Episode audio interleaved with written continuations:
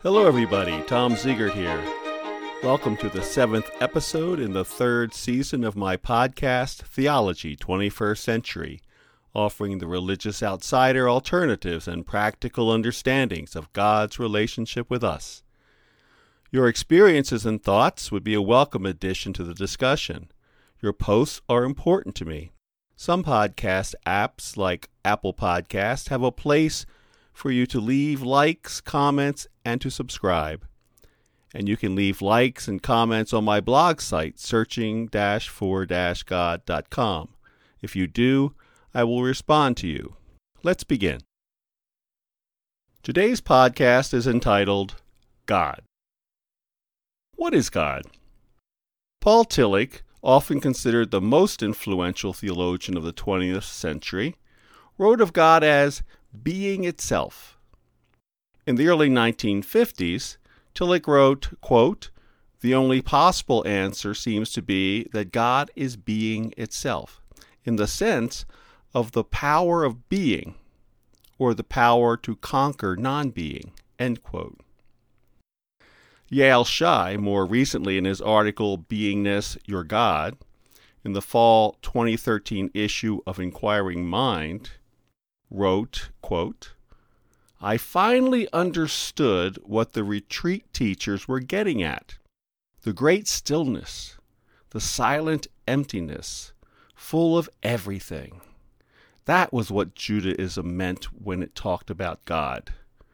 God was this presentness of all things, continually unfolding in each new moment. God was the container that held all the pain and brokenness of the world, and yet God was also in the pain and the brokenness. God was not something to be believed in, God was something to be experienced. And God, nature, was always being experienced, whether I knew it or not. As Hegel believed, God continues to reveal God's self to us through the advance of history. One day, I predict, we will have the proof of God, for which so many search. In support of that prediction, I want to offer my version of the history of God with God beginning as a force of cosmic proportions. Consider the force of the open sea, unwieldy, uncontrollable, devastating, and destructive, as well as serene, magnificent, a force of life, a force that creates life as easily as it takes it. Now, shift your consideration to the wind, a whisper against your cheek, a Category 4 hurricane wreaking destruction as it travels across land or water, and a tornado scattering life and limb across scores of miles.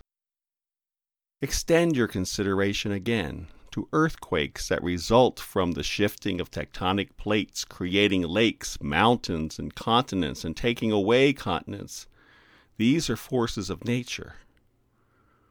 Broaden your consideration to the universe.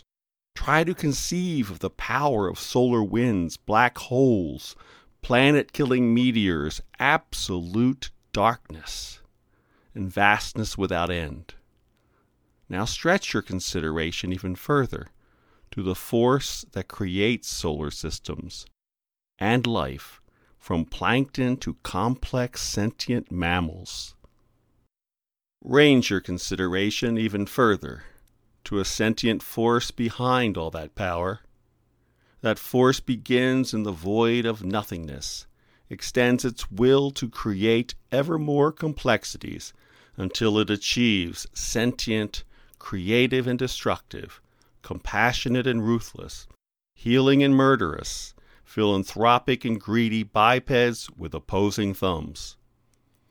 What begins as a primitive singularity advances through millennia without end into a vastly creative, complex, and almost benevolent force behind a universe of points of light and life scattered throughout the dark and lifeless.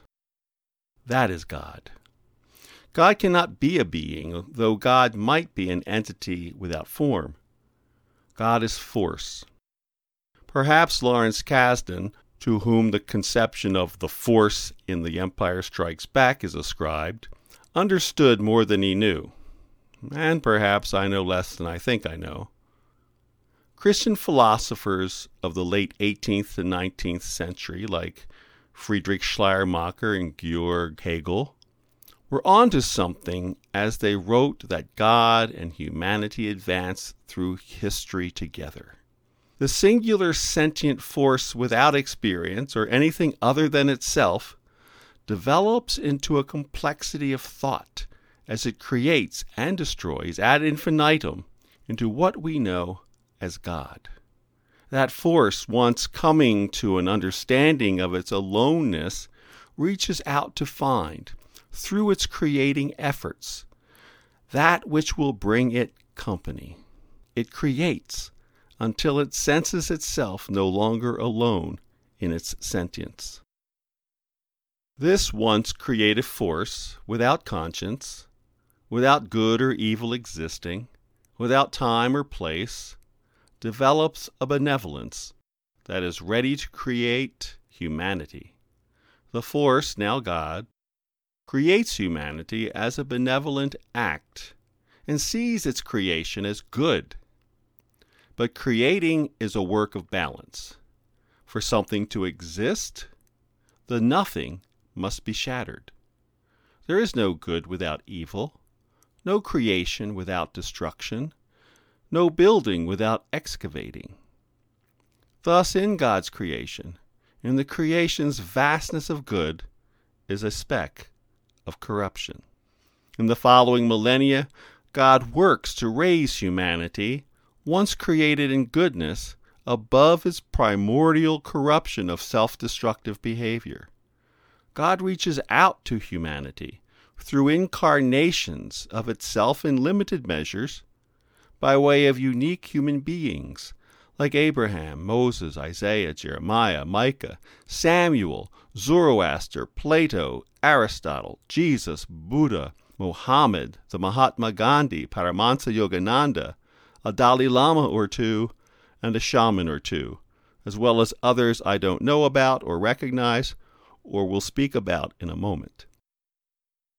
If we can imagine the evolution of computers into artificial intelligences, further evolving into sentient beings, then we can further reach into our imaginations to conjure a force that develops a sentience that evolves into God.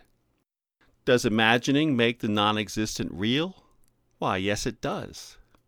We know this because we have fire and electricity and space travel and tiny computers on our wrists that we can communicate through and that will tell us our pulse rate. All were once imaginings. Of course, our imaginations cannot make something in the past, only in the future. But perhaps that something in the past has given us our imagination so we can one day perceive it to some measure. In Genesis, human beings are defined as imago Dei, reflections of God. While this phase has led us to a false narrative, that story may be rewritten still. If God is a force, then as reflections of God, we can consider ourselves also forces, perhaps little forces of nature, as we are part of the ecology of the planet. We can create and destroy.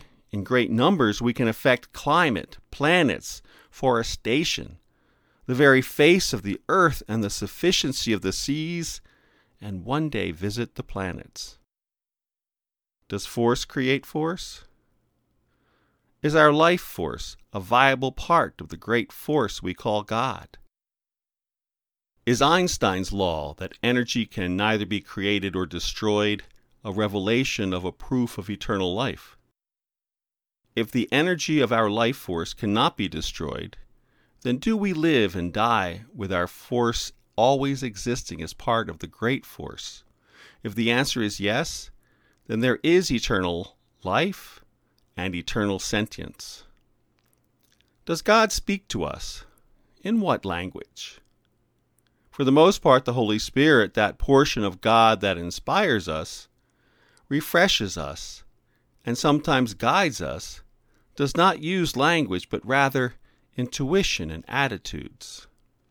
Still, God does communicate with us en masse. And that language of communication, I postulate, is mathematics. There was a time when scientists and religious leaders viewed science opposing faith or religion. Today, as more people of faith come to accept theories of creation and evolution, more and more people come to accept the evolution of mysticism and Bible stories as pre scientific attempts to understand God and creation. Today, science explores the universe with the same wonder as early religion did. Today, science has acknowledged the God particle, otherwise known as the Higgs boson field, considered a field or particle which gives mass to matter. The Higgs boson singlet is just a technical term used for a field or particle which doesn't interact with matter in a way we conceived of until today. Theories say that this particle was the fuse that started the Big Bang. So, if the universe is an infinite number of bubbles, and if the God particle were to blow those bubbles, it is possible there could be even other universes formed from the explosions. Music is a subset of mathematics. Beauty is measured by mathematical equations, as is art, gravity, architecture, solar systems, DNA, and even chaos. Physics depends upon mathematics. As we continue to evolve, we come to understand more and more that science will be the new way to come to understand our place in God's universe or multiverse, as the case may be.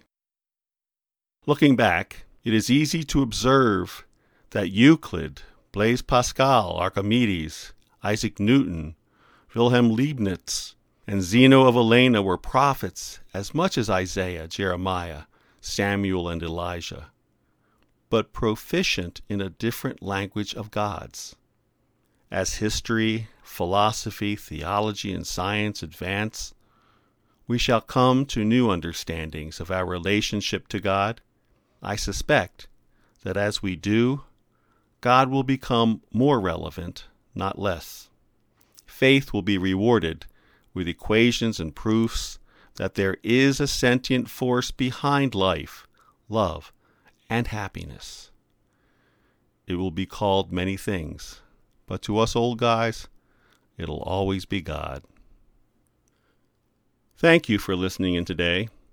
I hope you send me your thoughts on today's topic. You can do that on my blog site, www.searching-for-god.com. If you like these podcasts, you can leave a rating, a like, or a review there. If you're listening on Apple Podcasts, Spotify, Stitcher, Google Podcasts, iHeartRadio, or Overcast, you can subscribe, follow, and share my podcast with friends or enemies, depending on whether you like my podcast or not. Then they can come to you. My blog site will have supporting documentation, if not a transcript.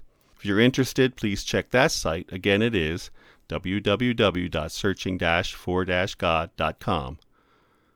Look for next week's podcast, due out by Sunday, December 6th. I offer my gratitude to those and the instruments involved in the making of my podcasts Rode Microphones, Audacity Audio Editor, Buzzsprout, WordPress, Squadcast.fm, Premium Beat, and my gifted editor, Frank Barnes. May God continue to bless and keep you. Stay safe.